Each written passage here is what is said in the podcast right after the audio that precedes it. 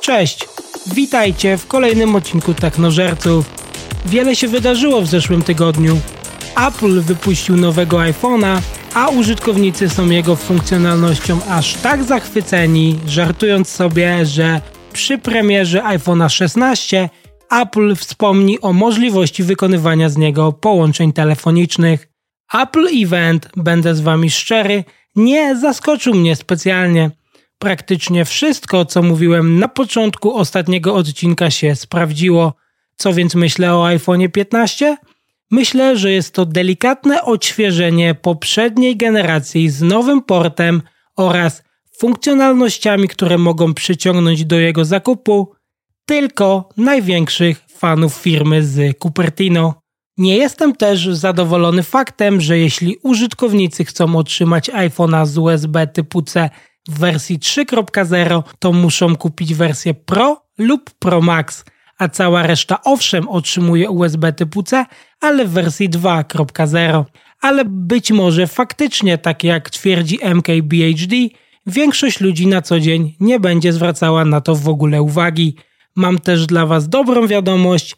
18 września będziecie mogli pobrać iOS 17. Oczywiście, jeśli Wasz model jest na liście supportowanych, kto wie, może i ja zacznę w tym roku prowadzić swój dziennik. Ponadto porozmawiamy dzisiaj o tym, dlaczego FTC bierze na cel X, wcześniej znany jako Twitter, dlaczego Meta ogranicza kierowane reklamy, za co TikTok dostał 345 milionów euro grzywny, a także o tym, czy Unity wie, co robi. Zacznijmy od tego, jak brak usunięcia wszystkich danych użytkowników przez X po dezaktywacji przez nich kont na platformie w połączeniu z ciągłymi obawami dotyczącymi dostępu do tych danych przez pracowników sprawił, że firmie mogą grozić nowe kary nałożone przez Federalną Komisję do Spraw Handlu. W zeszłym tygodniu Departament Sprawiedliwości wystosował odpowiedź do X w ramach wysiłków firmy mających na celu zakończenie długoterminowego dekretu o zgodzie z FTC w kwestii prywatności i bezpieczeństwa danych. Celem przypomnienia w lipcu tego roku Twitter oskarżył FTC o stronniczość twierdząc, że od czasu przejęcia Twittera w październiku zeszłego roku przez Ilona Maska, komisja co drugi tydzień wysyłała pisma z żądaniem podjęcia przez firmę stosownych działań. Jeszcze wcześniej, bo w zeszłym roku firma znana wówczas jako Twitter, za czasów swoich poprzednich właścicieli, zgodziła się uregulować grzywnę za zarzuty dotyczące niewłaściwych praktyk w zakresie ochrony danych dotyczących niewłaściwego wykorzystania prywatnych informacji o użytkownikach w celu tworzenia ukierunkowanych reklam. Za swoje praktyki Twitter miał zapłacić karę w wysokości 150 milionów dolarów. W tym roku X złożył wniosek o zwolnienie go z tej właśnie grzywny. Ich argumenty opierały się częściowo na zarzutach, że FTC próbowało wywrzeć wpływ na Ernst Young niezależnego audytora zatrudnionego przez Twittera w celu oceny jego zgodności z nakazem. Z dokumentów Departamentu Sprawiedliwości wynika, że Ernst Young rozwiązał współpracę z firmą w lutym 2023 roku ze względu na masowe zwolnienia z X-Corp i brak jakiejkolwiek współpracy z ich strony. W tej sytuacji nie ma się więc co dziwić, że odpowiedź Departamentu Sprawiedliwości brzmiała następująco. Poszukując ulgi od tych zobowiązań, X-Corp nie twierdzi, że gwarancje, na które wcześniej wyraził zgodę, stały się niepotrzebne lub niewykonalne. Raczej skarży się, że FTC zadawała zbyt wiele pytań po przejęciu firmy przez Ilona Maska, co więcej, z dokumentów pozyskanych przez Platformer oraz na bazie wywiadów przeprowadzonych z pracownikami wynika, że pytania te są uzasadnione. Wewnętrznie pracownicy zgłosili dalej dwie kluczowe sprawy, które mogą zainteresować FTC. Pierwsza dotyczy projektu, który ciągle się opóźnia, mającego na celu zapewnienie właściwej utylizacji danych użytkowników po zamknięciu przez nich kont. druga zaś wiąże się z niewystarczającymi mechanizmami kontroli wewnętrznej, które mogą umożliwić pracownikom uzyskanie dostępu do danych użytkowników, do których dostępu mieć nie powinni. Zacznijmy od projektu dotyczącego usuwania danych. Jak wynika z wewnętrznego dokumentu, gdy użytkownicy usuwają swoje konta, X nie usuwa automatycznie wszystkich powiązanych z nimi danych.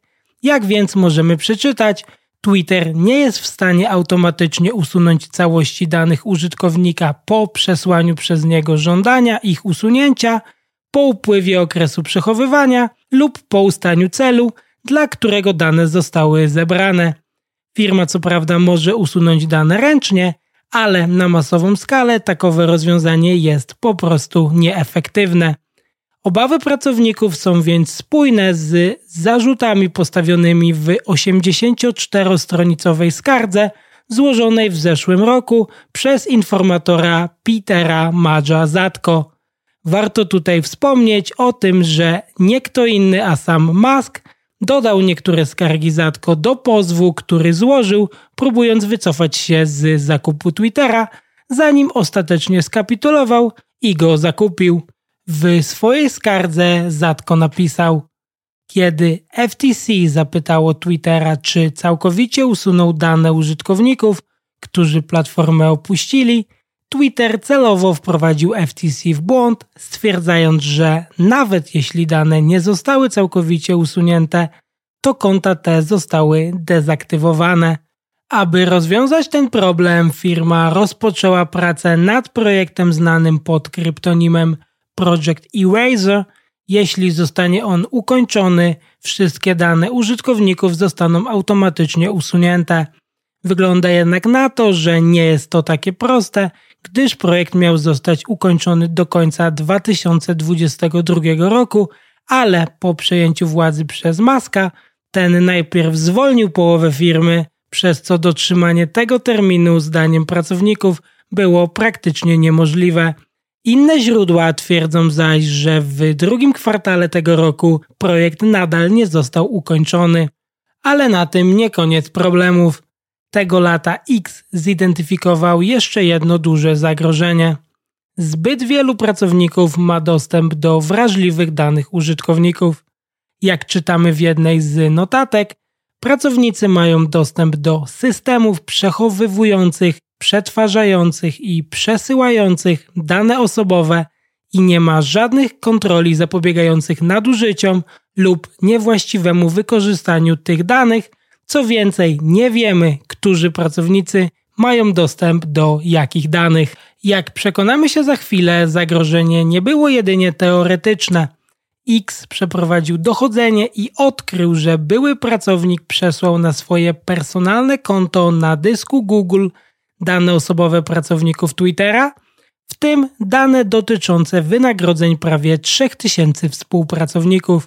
Ujawnienie niedbałych praktyk w zakresie bezpieczeństwa danych może dostarczyć FTC więcej amunicji w staraniach o egzekwowanie swoich porozumień z X. Dekret z 2011 powstał po dwóch incydentach podczas których hakerom udało się uzyskać dane użytkowników bezpośrednio z witryny internetowej. FTC oskarżyło firmę o naruszenie umowy w zeszłym roku, po tym jak odkryto, że firma wykorzystuje numery telefonów podane przez użytkowników do włączania dwustopniowej weryfikacji na swoich kontach w celu kierowania do nich reklam. Przejęcie firmy przez Maska spowodowało, że Federalna Komisja do Spraw Handlu bardzo szybko zaczęła zadawać dodatkowe pytania o katastrofalne zresztą wznowienie Twitter Blue, masowe zwolnienia oraz o udostępnianie informacji wewnętrznych dziennikarzom znanych szerzej jako Twitter Files. W zeszłym tygodniu dowiedzieliśmy się, że zdaniem Departamentu Sprawiedliwości FTC słusznie żądała odpowiedzi.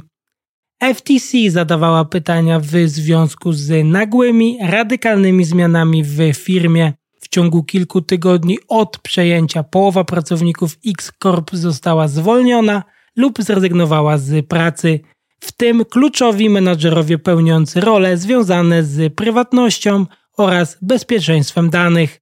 Za namową Maska firma pośpiesznie wypuściła nową wersję produktu, którą nagle wycofała w ciągu kilku dni od premiery. Liczne raporty szczegółowo opisują alarmujące awarie witryn, awarie produktów i problemy z kontrolą dostępu do danych. FTC miała wszelkie powody, aby szukać informacji na temat tego, czy zmiany te oznaczały naruszenie zgodności przez X-Corp. Wniosek Departamentu Sprawiedliwości opiera się częściowo na zeznaniach byłego dyrektora do spraw prywatności Twittera Damiena Kierana oraz dyrektor do spraw bezpieczeństwa informacji Lei Kisner którzy złożyli rezygnację ze swoich stanowisk w listopadzie ubiegłego roku. Kisner zeznała, że masowe zwolnienia i cięcia kosztów osłabiły zdolność firmy do wprowadzania ograniczeń technicznych i kontroli dotyczących wykorzystywania przez firmę danych kontaktowych, aby upewnić się, że są one wykorzystywane w takim samym celu, w jakim były zbierane. Co więcej, jak wynika z akt, na początku grudnia zeszłego roku Musk miał powiedzieć pracownikom, aby ci przyznali byłemu dziennikarzowi New York Times Barry'emu Weiss pełny dostęp do wszystkiego na Twitterze bez żadnych ograniczeń. Członkowie zespołu do spraw bezpieczeństwa informacji natychmiast interweniowali, aby nałożyć ograniczenia na dostęp dziennikarza. Elon nie był jednak zadowolony z takiego obrotu spraw nalegając na pełny dostęp i rzekomo mówiąc pracownikom, aby zrobili to natychmiast, a każdy, kto stanie mu na drodze, zostanie zwolniony. W zgłoszeniu przewija się także decyzja Maska o nagłym zamknięciu centrum danych Twittera w Sacramento.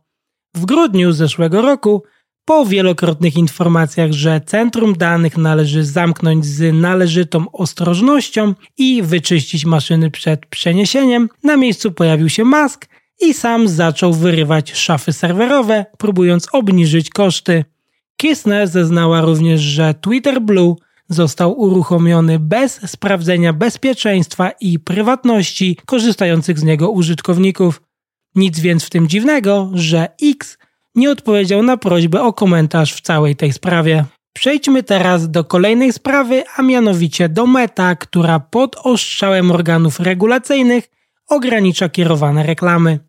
Mówiłem Wam już o tym dwa tygodnie temu, że Meta Platforms zbudowała giganta reklamowego zarabiającego 114 miliardów dolarów rocznie, dostosowując reklamy do użytkowników Facebooka i Instagrama na podstawie tego, co im się podoba, co publikowali lub co kupowali w aplikacjach firmy.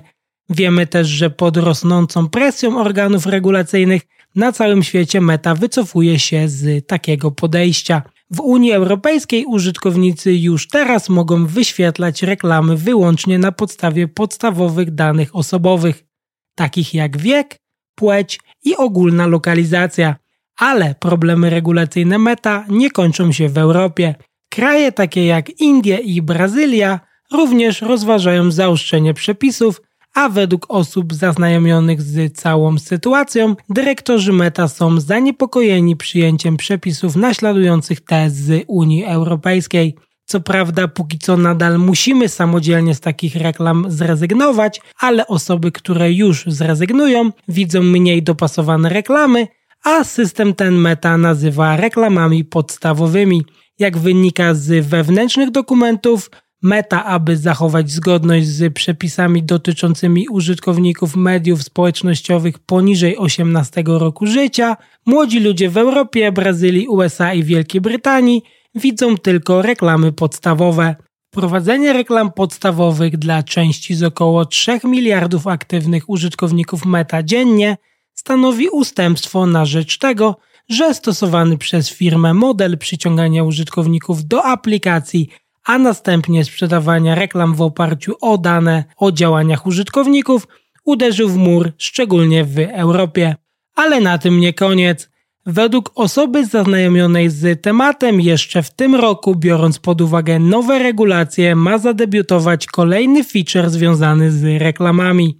Mianowicie firma przygotowuje nowe okno z prośbą do użytkowników o wyrażenie zgody na ukierunkowane reklamy po zalogowaniu się do aplikacji. Oznacza to, że w końcu na reklamy ukierunkowane będziemy musieli się najpierw zgodzić, zamiast szukać w ustawieniach i samodzielnie z nich rezygnować, co jest niebywale znaczące z punktu widzenia naszej prywatności.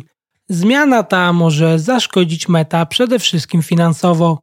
Pamiętacie, jak w 2021 roku Apple wprowadził feature o nazwie śledzenie, za pomocą którego musicie pozwolić aplikacjom żądać możliwości śledzenia? No więc zdecydowana większość użytkowników iPhone'a zdecydowała się nie zezwalać na śledzenie ich aktywności.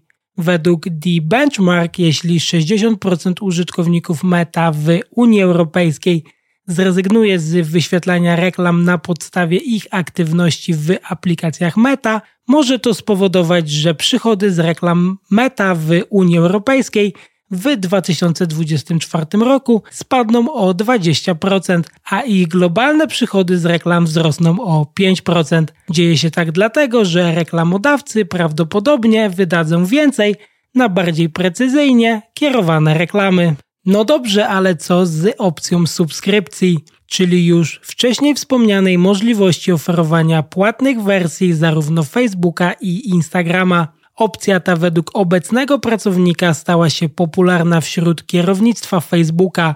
Nie cieszmy się jednak przedwcześnie, bo europejskie organy regulacyjne mogą nadal, zresztą słusznie, zakwestionować ten plan. Mogą na przykład argumentować, że wysoka cena abonamentu w niewłaściwy sposób nakłaniała użytkowników do akceptowania reklam ukierunkowanych i szczerze będą mieli rację. Zdaniem Erika Seiferta, niezależnego analityka zajmującego się meta, unijne organy regulacyjne prawdopodobnie by to rozwiązanie odrzuciły, chyba że cena subskrypcji byłaby bardzo, bardzo niska. Ostatnią informacją, jaką mam dla Was w tym segmencie jest ukaranie TikToka grzywną w wysokości 345 milionów euro za naruszenie przepisów dotyczących przechowywania danych osobowych dzieci i nastolatków. Irlandzka Komisja Ochrony Danych, zgodnie z unijnym prawem o ochronie danych, ogłosiła nałożenie grzywny w piątek po dochodzeniu rozpoczętym we wrześniu 2021 roku. Dochodzenie przeprowadzone przez Komisję Ochrony Danych wykazało, że TikTok naruszył unijne przepisy dotyczące ochrony danych, ustawiając profile dzieci w wieku od 13 do 17 lat domyślnie jako publiczne, co oznacza, że każdy, kto korzysta z TikToka i poza nim może przeglądać ich treści oraz kontaktować się z nimi. TikTok, który w 2020 założył biuro w Irlandii, a w tym miesiącu otworzył od dawna planowane data center w Dublinie celem przechowywania danych obywateli Unii Europejskiej, został objęty dochodzeniem Komisji Ochrony Danych pod kątem zgodności z przepisami w okresie od 31 lipca 2020 roku do 31 grudnia 2020 roku. Na tym nie koniec. Europejska Organizacja Konsumentów powiadomiła władze po dochodzeniu, że TikTok był odpowiedzialny za wielokrotne naruszenia unijnych przepisów o ochronie konsumentów i ich danych. Ursula Pachl, zastępca dyrektora generalnego do spraw związanych z konsumentami, podsumowała to w następujący sposób. Mamy nadzieję, że ta decyzja zapoczątkuje zmiany w firmie, aby rozwiązać problemy, które dotyczą nie tylko nieletnich, ale także i dorosłych użytkowników. Ponadto Komisja Ochrony Danych z siedzibą w Dublinie stwierdziła, że TikTok, z którego w Unii Europejskiej miesięcznie korzysta 134 miliony użytkowników, nie zapewnił dzieciom wystarczających informacji w zakresie tego, co dzieje się z ich danymi i skłonił je do korzystania z opcji na platformie, które naruszały ich prywatność. TikTok nie podaje ilu z wcześniej wspomnianych 134 milionów użytkowników to dzieci. Ponadto w przypadku ustawień parowania rodziny nie można było zweryfikować, czy osoba dorosła powiązana z kontem dziecka była jego rodzicem lub opiekunem oraz czy mogła umożliwić osobom powyżej 16 roku życia dostęp do funkcji przesyłania wiadomości bezpośrednich. ByteDance poinformował, że zmienił swoją politykę w większości poruszanych kwestii na długo przed rozpoczęciem dochodzenia. na przykład domyślnie ustawiając wszystkie konta poniżej 16 roku życia jako prywatne i nie wie jeszcze, czy od podjętej decyzji chce się odwołać. Natomiast stwierdził, że nie zgadza się z decyzją, a w szczególności z wysokością nałożonej na nich grzywny. Elaine Fox, dyrektor do spraw prywatności TikToka w Europie, zapewniła, że platforma w dalszym ciągu będzie wzmacniać ochronę osób nieletnich na swojej platformie. I co dalej? Teraz TikTok ma 3 miesiące na zastosowanie się do wyroku, a Komisja Ochrony Danych przewiduje, że do końca tego roku udostępni swoje wstępne ustalenia z dochodzenia w sprawie przesyłania danych przez TikToka do Chin innym europejskim agencjom ochrony danych. Podsumowując, jak wielokrotnie powtarzałem, regulacje systemowe są kluczem do tego, aby ogromne korporacje robiły to, co do nich należy, a nie to, co chcą. Jak więc widać, zwłaszcza wewnątrz Unii Europejskiej, dużo się w tym temacie zmienia. Z jednej strony na lepsze, bo wiemy, że firmy są zobligowane przechowywać dane nasze i naszych dzieci w lepszy, bezpieczniejszy sposób. Z drugiej strony pozostaje pytanie, czy nie będziemy musieli za to zapłacić, będąc wykluczonym z nowych technologii do czasu, kiedy te będą spełniać wszystkie wymagania i regulacje, aby w Europie zadebiutować, co samo w sobie nie byłoby takie złe. Ale co jeśli firmy będą unikać otwierania biznesu w Unii Europejskiej właśnie ze względu na obowiązujące regulacje? Czy jeśli przestanie się im to opłacać, to zostaniemy z przestarzałymi technologiami bez żadnej alternatywy z za oceanu? Dajcie mi znać, co wy myślicie o tej zmianie. W tym segmencie to już wszystko, a już za chwilę porozmawiamy o tym, czy Unity wie, co robi. O więcej informacji ze świata technologii i codzienną dawkę zabawnych tweetów zapraszam Was na Instagram Technożercy a jeżeli interesuje Was krótki kontent technologiczny, to koniecznie wpadnijcie na konto Technożercy na wcześniej wspomnianym Instagramie, Xie oraz TikToku. Gratuluję wszystkim, którzy odpowiedzieli poprawnie w tym tygodniu na quiz dotyczący Aidy Lovelace. Jak wielu z Was wie, Unity Engine składa się tak naprawdę z dwóch istotnych komponentów – edytora Unity i środowiska wykonawczego Unity. Unity Runtime to kod, który jest wykonywany na urządzeniach graczy i sprawia, że gry made with Unity działają na dużą skalę z miliardami pobrań miesięcznie. Wcześniej firmy oraz niezależni twórcy gier płacili stałą opłatę za liczbę deweloperów pracujących nad projektem, a czasami dochodziły do tego opłaty procentowe od sprzedaży danej gry, ale były to raczej sporadyczne przypadki. Wychodzi jednak na to, że Unity z takowego modelu nie było zadowolone, więc postanowili to zmienić. Od 1 stycznia 2024 roku Unity wprowadza opłatę za Unity Runtime naliczaną za każdym razem, gdy użytkownik pobierze, a następnie zainstaluje kwalifikującą się grę. Zacznijmy od tego, kiedy gry kwalifikują się do takowej opłaty. Otóż gry kwalifikują się do opłaty Unity Runtime Fee po spełnieniu dwóch kryteriów. Po pierwsze, gra musi przekroczyć minimalny próg przychodów w ciągu ostatnich 12 miesięcy i po drugie, gra musi przekroczyć minimalną liczbę instalacji przez cały okres gry. Gry, które jeszcze nie osiągnęły rozgłosu, nie muszą uiszczać opłaty, dopóki nie osiągną znaczącego sukcesu. No dobra, ale jak wyglądają więc progi? W Unity Personal i Unity Plus są to gry, które zarobiły co najmniej 200 tysięcy dolarów w ciągu ostatnich 12 miesięcy oraz mają co najmniej 200 tysięcy instalacji od początku istnienia. Natomiast w Unity Pro i Unity Enterprise są to gry, które zarobiły co najmniej milion dolarów w ciągu ostatnich 12 miesięcy oraz mają co najmniej milion instalacji.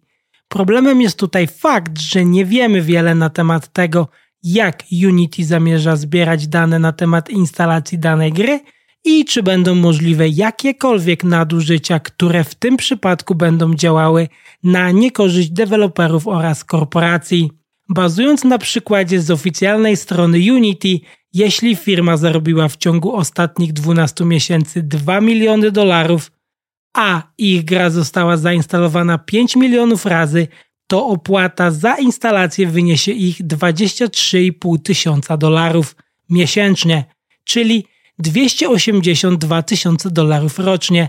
Innymi słowy, oprócz innych opłat muszą oddać 14% swojego rocznego zysku Unity i to tylko za same instalacje. Przyznacie, że to jednak dosyć sporo.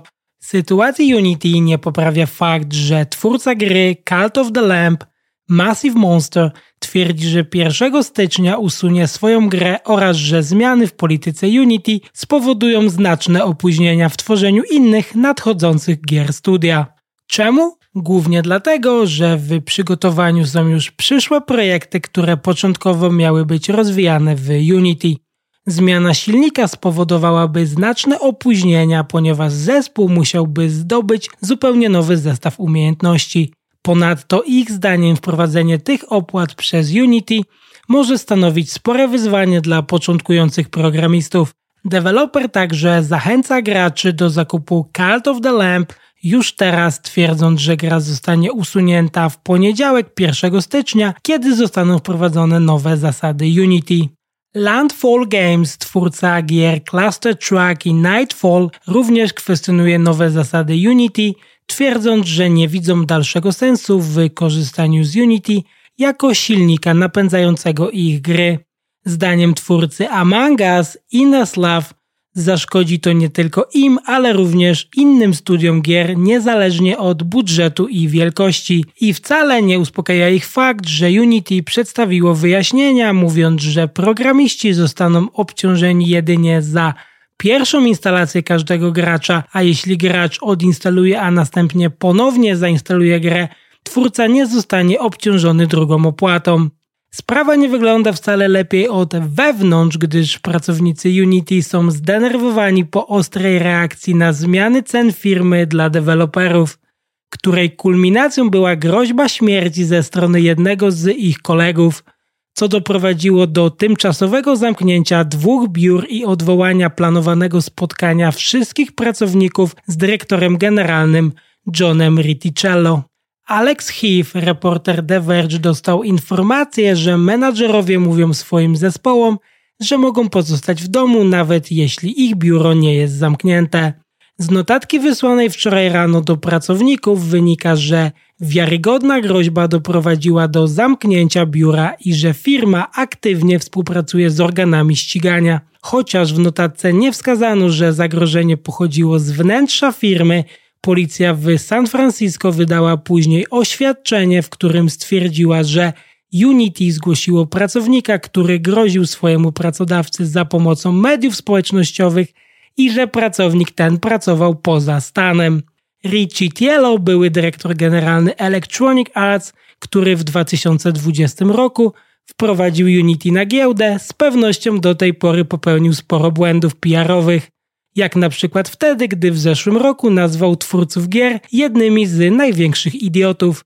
Jednak to, jak nadzorował zmianę cen, przechodzi ludzkie pojęcie. Inwestor z dobrymi kontaktami w branży gier powiedział, że branża gier jest ogólnie bardzo toksyczna, ale wprowadzenie tych zmian cenowych było totalną rozpierduchą. Na tym nie koniec. W liście podpisanym przez 18 producentów gier mobilnych z łączną liczbą pobrań i gier wynoszącą ponad 3 miliardy stwierdzili oni, że Unity zagraża destabilizacją całego ekosystemu. Twórcy reprezentowani w piśmie twierdzą, że wyłączą reklamy oparte na Unity w swoich grach, co pozbawiłoby firmę znacznych przychodów, chyba że zmiany zostaną przez Unity wycofane. W całą sprawę pośrednio zamieszane jest również Apple, a klęska Unity może oznaczać spore problemy dla rozwoju Apple Vision Pro. Dlaczego? Dlatego, że jeśli deweloperzy nie będą tworzyć nowych projektów w Unity, doprowadzi to do deficytu gier i aplikacji wykorzystujących 3D, co z kolei może doprowadzić do braku wystarczającej liczby aplikacji na Apple Vision Pro i tak dalej. Czas więc pokaże, czy ich partnerstwo przetrwa tą próbę. Kiedy w zeszłym roku twórcy gier ostro skrytykowali Richie Tielo za komentarz dotyczący największych idiotów, przeprosił, mówiąc: Od teraz będę Was słuchał i postaram się podejmować lepsze decyzje. Jednak z listu od producentów wynika, że zmiana cen Unity została wprowadzona bez żadnych konsultacji wewnątrz branży. Wszystko wskazuje więc na to, że CEO Unity powinien zdecydowanie więcej słuchać. I tym akcentem kończymy. Już teraz zapraszam Was na kolejny odcinek. Dziękuję, że byliście ze mną do końca. Jeśli subskrybujesz już ten podcast, to otrzymujesz iPhone'a 15 Pro Max z USB typu C w wersji 3.0 i Twoje pliki wideo w jakości ProRes w końcu zgrywają się na komputer szybciej. A jeśli nie, to musisz przy swoim telefonie pozostać, nawet jeśli to iPhone 7. Koniecznie podzielcie się swoimi przemyśleniami, czy waszym zdaniem TikTok za swoje postępowanie słusznie otrzymał grzywnę, czy może macie w tej sprawie inne zdanie. Dajcie mi znać w komentarzu, wiadomości prywatnej, na Instagramie, czy gdziekolwiek wam najwygodniej. Jeśli macie jakieś pytania odnośnie tematów poruszanych w podcaście, czy ogólnie odnośnie technologii lub chcielibyście, abym jakiś temat poruszył, dajcie mi znać. Czekam na Wasze maile pod adresem feedback Zapraszam Was również na Instagram, Twittera, TikToka oraz YouTube. Dzięki za każdą otrzymaną opinię. Do usłyszenia.